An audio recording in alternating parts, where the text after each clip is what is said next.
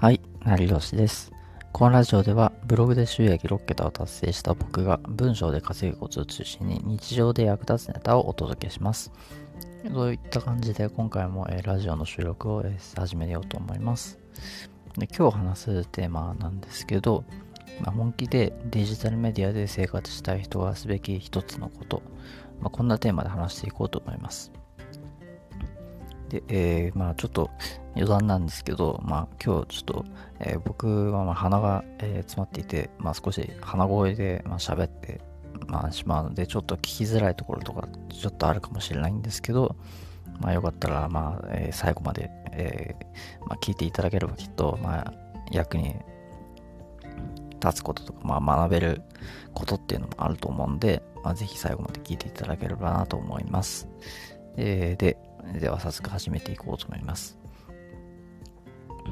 で、まあ先ほどあの本気でデジタルメディアで生活したい人がすべき一つのことっていうテーマで、えー、話すっていう話をしたんですけど、えっ、と、ラジオで、あの、今回あの、普通に今まで通り話を進めるんですけど、で、まあ今回の、まあ、いわゆる悩みを持ってる人っていうのは、まあこんな、えー、人が、まあ、多いんじゃないかなと思うんですね。で、ブログで生活できるように、まあ、なりたい人とか、YouTube で生活できるようになりたい人とか、引きこもりつつ稼げるようになりたい。まあ、そういうふうにま考えてる人っていうのは今聞いてる人で結構多いと思うんですけど、まあ、ここに関してちょっとあの僕なりにまあ解決できることっていうのをま少しあの上げていこうかなと思います。で、まあ、今回のラジオでまあお伝えしたいことっていうのはま主に2つあるんですけど、まあ、一つ目がまあデジタルメディア事業はその費用がとにかく安いっていうことと、えー、まあ二つ目がデジタルメディアで生活するならこれ、えー、一つ実践しようっていうこと二つですね。で、まあ、どんどん本題に入っていくんですけど、その前にデジタルメディアの運営は、まあ、種類も幅広いっていうことをお伝えしたいんですね。で、デジタルメディアのその運営とか事業って、まあ、一つにまあ言言ってるんですけど、まあ、その仕事の幅っていうのは結構たくさんあるんですよね。例えば、そのコンテンツ制作と編集とか、まあ、そのウェブマーケティングとか、あと PR、まあ、広報のことですね。で、あと、まあ、ブランディングとか、ウェブデザインとか、コミュニティデザイン、ウェブディレクションとか、まあ、こんなにたくさん、結構そのデジタルメディア事業って、まあ、一つには絞れないぐらいたくさんあるんですよね。で、まあ、これらの、まあ、事業を、まあ、基本的にやって、まあ、うまく、えー、まあ、食っていっている人とか、まあ、生活している人っていうのは結構、えー、いると思うんですけど、まあ、1年も、その、えー、まあ、今挙げていったようなものが、まあ、頑張ると、まあ、かなり、まあ、実力が、えー、つくんですよね。で、僕も実際にそのブログなんですけど、で、まあ、コツコツそのブログを書いていって、で、ブログの、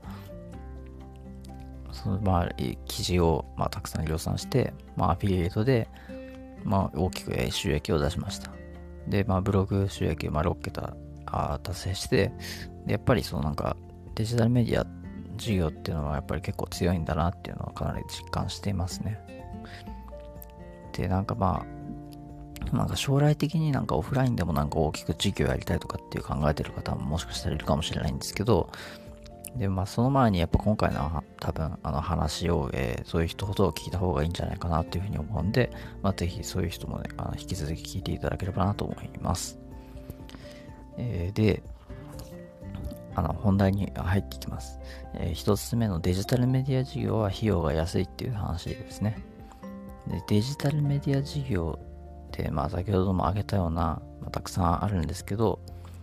中でもさ、なんかブログとか YouTube とかの配信で、稼いでいきたいっていう人が、まあ、いると思います。で、このブログとか YouTube っていうのは、まあ、固定費とか初期費用が、まあ、とにかく安いんですよね。まあ、実際に、まあ、その事業とかやってる人はわかると思うんですけど、まあ、月、まあ、数千円とか、かになってくると思うんですけど、まあ、これを例えば実際のなんか、えー、オフラインでなんかカフェの開業をやるとかってなると、まあ、本当に借金とかが必要になるぐらい、まあえお金がかかってくるんですね。まあ実際の店舗を建てるとか、まあその土地を、えー、確保するとか、でまあ人件費とか、まあいろいろ、まお金が必要になってくるし、まあ準備も、えー、大幅に、まあブログとか YouTube よりも圧倒的にまあかかるわけなんですね。時間もお金もとにかく、えー、かかるとか、まあそういうのは、まあ、オフラインビジネスになってくるんですけど、まあ、こういったオフラインビジネスっていうのは後回しにする方が、まあ、いいんじゃないかなと僕は考えています。えなぜなら、そのデジタルメディア事業で収益と結果を出して、その後にそのノウハウをオフラインビジネスに応用するっていうやり方をとってる人が多いんですね。実際にまあオフラインビジネスをやっている人っていうのは、結構そのウェブマーケティングのも、えー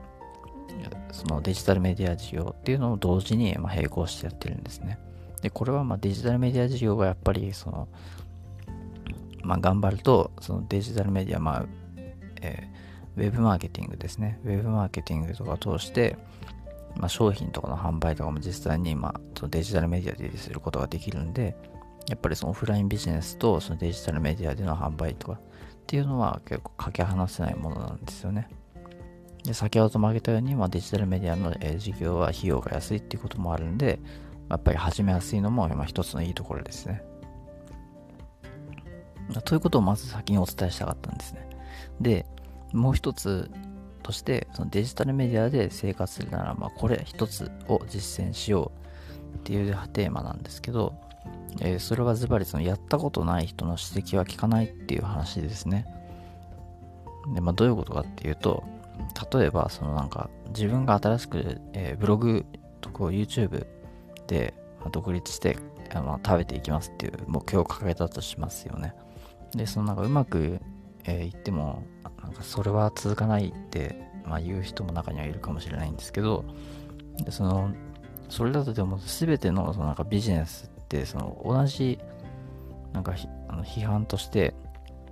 成立しないんですよね。で、すべてのビジネスがじゃあ、新しくその独立でやりやります。で、でもそれうまくいっても、えー、続かないよってあの全てのことに言えるんですね。で、これはもうなんかその批判としてそもそもなんか成立していなくて、もっとなんか、まあ、批判するんだったらなんか具体的な、なんか言い方をした方がいいと思うんですけど、で、まあそもそも批判とかっていうのはまあ良くないんですけどね。で、まあそれはいいとして、で、まあ、その、うまくいっても、あの、続かないっていうのは、なんかそもそも批判として成立してないし、その、そもそも、なんか、あの、デジタルメディアの、その、世界っていうのは変化のスピードが速いんですよね。変化を前提に、その、ビジネスをするっていうことが、まあ、必要にもなってくるんで、その、そのリテラシーが、その、身について、他のビジネスでも立ち振るいがまあ上手くなるっていうことにもつながっていきます。で、つまりどういうことかっていうと、デジタルメディアの事業をやることによって、その変化が当然早いわけなんで、そこで変化の早いビジネスっていうのがまできるようになる。それで他のビジネスにも応用が効くっていうことなんですね。だから、そのオフラインビジネスを後回しにしてデジタルメディア事業を先にやるべきだなってことをお伝えしたいんです。で、まあ、つまりデジタルメディアで稼げる人はまかなり強いということも同時にお伝えしたいですね。でデジタルメディアで稼げる人っていうのは、基本的なそのインターネットを通しての販売とか集客ができる状態で、まあ、そのを土台にオフラインビジネスを始めたりとか、まあ、それこそカフェの開業とかですね、そっちを、えー、始めるとことができる。だから土台になるからデジタルメディア需要は、えー、強いっていうことを、えー、とにかくなんか認識していただければなと思います。で、まあ、副業でもなんかそのデジタルメディアを選ぶのはそういい選択肢だと思っていて、なんかログとかその YouTube とかはまあそのサラリーマンをやりながらそのやってるっていう人も結構多いと思うんですね。だからこそ、そのブログとか YouTube で、まあ、コツコツ稼ぎつつ、なんか副本業でなんかサラリーマンのその仕事をやるとかっていうのも、まあ、一つの選択肢かなというふうに僕は思っています。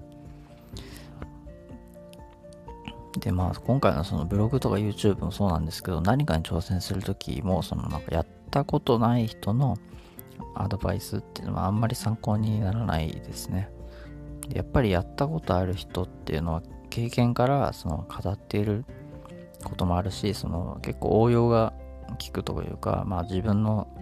が新しく始めることに対して、まあそのまま落とし込んで、まあ、真似できるので、やっぱりやったことある人からアドバイスをできるだけはもらった方がいいと思いますね。なんかどんなにそのずば抜けて、じゃあなんか、例えばコンテンツ制作をやってる人が、まあ、いるとして、まあ、その人がコンテンツ制作に特化していて、まあ、他のなんかその、まあ、ウェブデザインとかはまああまり苦手で得意じゃないっていう場合はそのやっぱりウェブデザインのに特化した人に話を聞いた方がいいんじゃないかなというふうに僕は思います。まあ、今のあくまで今一例なんですけど、まあ、他のパターンでもまあ言えることですね。で、あ、すいません。ちょっと、まあ、アラームが今鳴ってしまったんですけど、えー、で、話を戻しますと、まあ、とにかく、えー、何かに挑戦するときっていうのは、そのなんか、やったことがない人っていう人には結構批判とかを意見する人がいると思うんですけど、そういう人のアドバイスはもうほとんど参考にならないので、まあ、あんまり、まあ、聞かない方がいいんじゃないかなと思います。で、まあ、それに時間の無駄にもなってしまいますし、モチベーションもま削られてしまうんで、まあ、あんまり鵜呑みにしない方がいいですね。で、少し話をまとめていきます。でもいや、今回は、え、やったことない人の指摘は聞かないっていう話をしましたね。で、まあ、それはうまくいっても続かないし、まあ、全てのビジネスが、その同じ批判で、その批判としてま成立していないっていうことなんですね。で、今回の話はまあ以上になるんですけど、えー、最後にちょっとモチベーションの話を、え少し、えしたんですけど、モチベーションを上げるならやることをあの明確にすると、えいいですね。で僕は以前そのモチベーションを上げるためにやるべきこと、えを、まあ、3つ話したんですけど、まあ、そちらを、え聞いていただけると、そのモチベーションを上げるために何をすればいいのかっていうことも学べるので、そちらもぜひあの合わせて聞いていただくと、まあ、より、まあ、理解は深まるんじゃないかなと思います。で今回の話は以上です。最後までご視聴いただきありがとうございました。ではまた。